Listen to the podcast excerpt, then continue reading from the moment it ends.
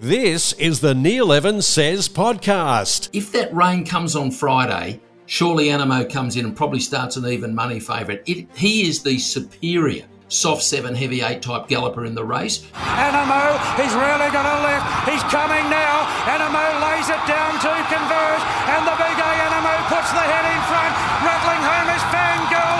Anamoe's George Ryder. This week, Neil Evans says Dubai Honour will get through the ground, Sumsy, but Look, its figures I think are just as good, if not better, on firmer ground. Mo'unga can't go on, but it is William Haggas going to do it again. Dubai Honour three lengths clear. Last year's winner, Montefilia, can't get there, and Dubai Honour huh, can't handle a dry track. Look at him go. Welcome to the Neil Evans Says podcast. The grand finals of Australian racing continue at Royal Randwick this Saturday.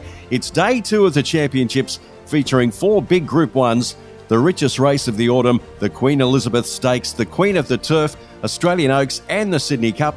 And Neil Evans is here to dissect all of those races for us. Welcome to you, Neil Evans. What an incredible day it was last Saturday. We were hoping for a soft five or six, but it turned out to be a quagmire, a heavy eight, and at this point, Randwick expected to be a heavy nine for Saturday. Yes, hello, Sumsy. Hello to all the uh, punters out there rubbing their hands together as we get to part two of the championships. Yeah, it was it was very tough going. We still got a few good results with uh, Mr. Brightside back to back Doncasters, mm. and I wish I win. Who, who really against the grain came right down the outside, but it was very very tough going as far as the pattern goes. Horses were looming up, couldn't finish the race off. Having said that, it was one of those nasty days where one moment it looked like it was clearing, next minute it's raining steadily, and that just happened all day. It was on off again.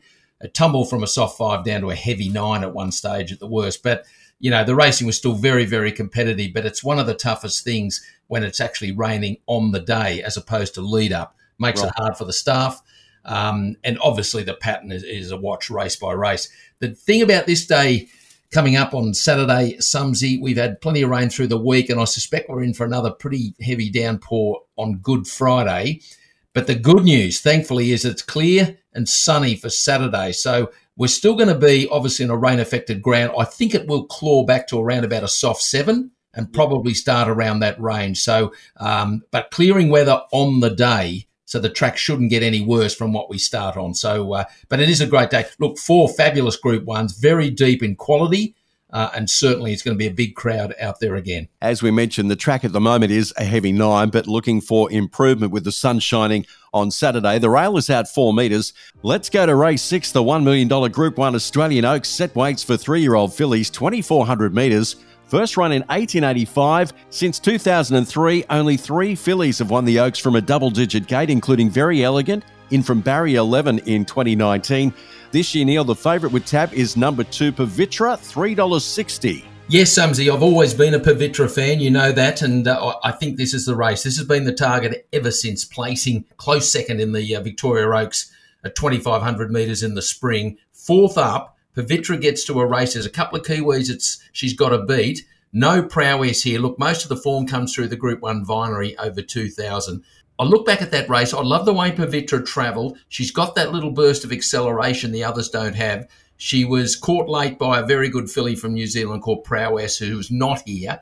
And given the way Roger James talked about Prowess being the best filly he's struck in 40 years in and around the great game, you've got to take that line into this race. The 2,400 metres now with J Mac in the saddle is the right trip. Um, I'm very respectful of this one saddle cloth uh, the Kiwi coming over here, Pennyweka. This is the New Zealand Oaks winner at Group 1 level, but that was a pretty weak race, uh, the New Zealand Oaks, and it SP'd around 7 to 1. One well, one and one, one easy. Good in the ground for sure, Pennyweka, but I think this is Pavitra's race to win. I'm going to put her on top, and she peaks here at fourth up, number two, Pavitra to win the Australian Oaks. Uh, Pennyweka off the New Zealand Oaks win is the danger. Good in the ground, drawn out too. So I think you know, by the time we get to the Group Ones, I think they're going to be off the rail. Uh, that could be in Pennyweka's favour. And leaving in another Kiwi, number four, Polygon, who also comes through the Vinery form, third up for a Kiwi trainer, Lance Noble. I think that's the way to go. Two Pavitra on top to beat one and four. Race six, the Australian Oaks at 235. Neil's tips are number two, one, and four. Race seven, the $2 million Group One Sydney Cup for stayers over 3,200 metres at handicap. Neil, the race dates back to Colonial Sydney, first run in 1862 as the Jockey Club Handicap.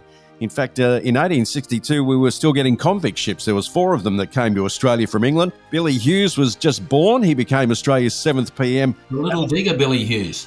The favourite with tab is number 11, Cleveland, at $4 for the Sydney Cup. Not surprised it's favourite, uh, uh, Sumsy. Uh, this horse, uh, Joseph O'Brien, of course, the leading Irish trainer, one of the leading Irish trainers in Australia. Never seen 51 kilos in its life, Cleveland. It comes through some high grade staying form. Look, at the weights, it's it's it's probably the one to beat. Gate 17, probably not a factor when you're going over two miles, but uh, right down on the on the 51 kgs.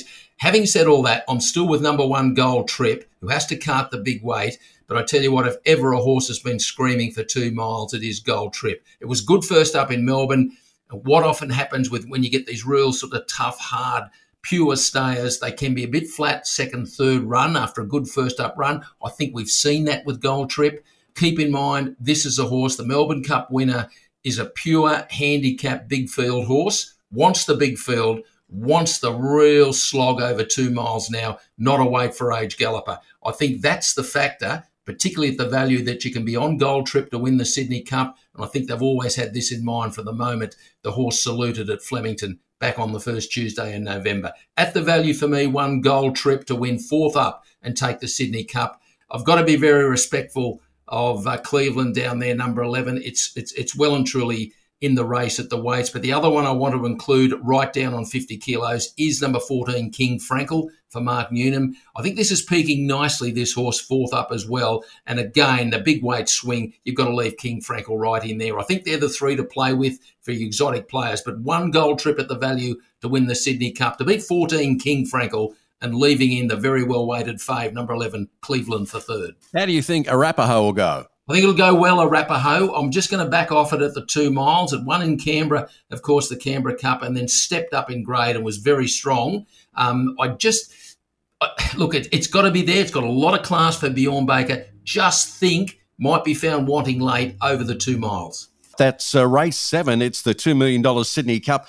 And Neil's tips are one gold trip, number 14, King Frankel, and 11, Cleveland. Race 8 now, the big one, the $5 million Group 1 Queen Elizabeth Stakes, the richest race of the autumn. Weight for age 2,000 metres, first run in 1851. Many of the legends of the turf have won it. Archer, Phar Lap, Peter Pan, Lonhro, Might and Power. Tulloch won it three times. The great Winx ran her last race ever, winning the Queen Elizabeth for the third time in 2019.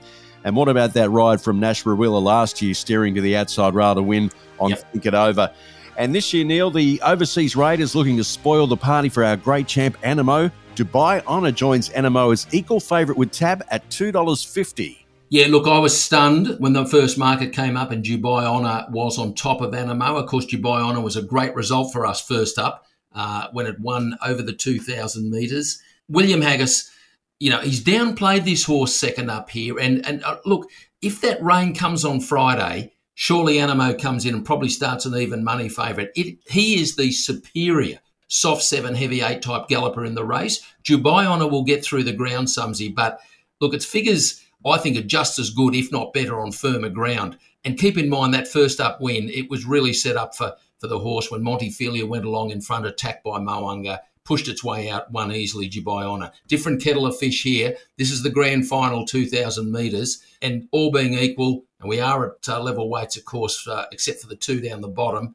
Um, the girls, of course, but the boys all were 59 kilos. I think it's one of the world's best wet track weight for age gallopers, Anamoe, and I think it wins the race and crowns a marvellous career, fourth up, the perfect four prong picket fence here in the Queen Elizabeth. I can't believe the price of Cascadian. Mm. Uh, it's just travelled along beautifully. $14, $15 they bet. Won a pretty weak Australian Cup, but won the race from well back in the field despite being held up with pure arrogance. Cascadian going well, flies in soft ground.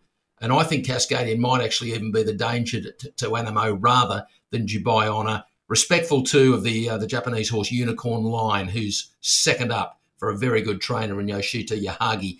In this race as well, drawn out. Um, the creams at the top for me, Sumsy, one Anamoe to win the Group 1 Queen Elizabeth. At the value, four Cascadian, fourth up, the eight year old, the star eight year old in for second, and we'll leave Dubai Honour, uh, number two, in for third. Well, there is plenty of value in the race, isn't there? I mean, yeah. in there. We got uh, in there. I mean, there's a whole yeah. bunch of horses in there that are in with a shot. Well, it's uh, all because of the showdown price between the top two. Um, you know, hustling around about the six to four in the old language, Anamoe and Dubai Honour it leaves the others at big prices. So you must watch the flux on four Cascadian and seven Unicorn line.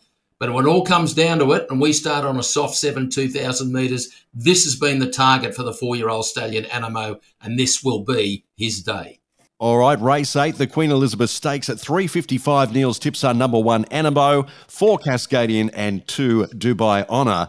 Race 9, the $1 million Group 1 Queen of the Turf Stakes weight for age for fillies and mares, 1600 metres, first run in 1972. More Joyous, the only horse to win it back to back in 2011 2012. Nimalee won it last year. Gay Waterhouse is the Queen of the Turf, training eight winners.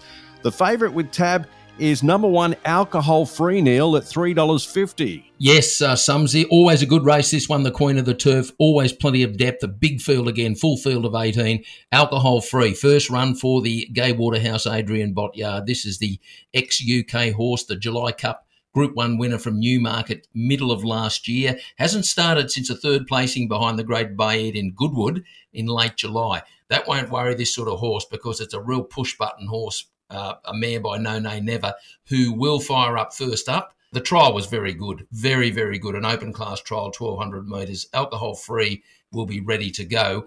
My concern is the inside gate. It's drawn too late in the day. I think they're going to be off the fence. That could be real traffic problems for alcohol free. For me, Sumsy, I cannot believe Fangirl opened double figure odds. I think the market might think it's been to the well once too often. The run behind Mr. Brightside finishing two lengths from a mile back on a day when it was tough to come from the back, only one horse could do it, mm. I think was fabulous. I think Fangirl is is terrific value. I'm prepared to have it each way to win the Queen of the Turf number two. There'll be a whole stack of chances in and around that horse, of course. Uh, there's plenty of depth in the race, but alcohol free goes in for second. First up for Gay and Adrian, of course. And number seven for Simon Weil, the Victorian. Put two together, Sura Leo Miss. I think it's going very well and is a big chance, well drawn. Two Fangirl at the value to win it, to beat one alcohol free, and seven Cirilio Miss. Race nine, the Queen of the Turf Stakes, 435. Neil's tips are two, one, and seven. This is the Neil Evans Says podcast. You can follow Neil on Twitter and get more racing info and tips for all the big regional races in New South Wales.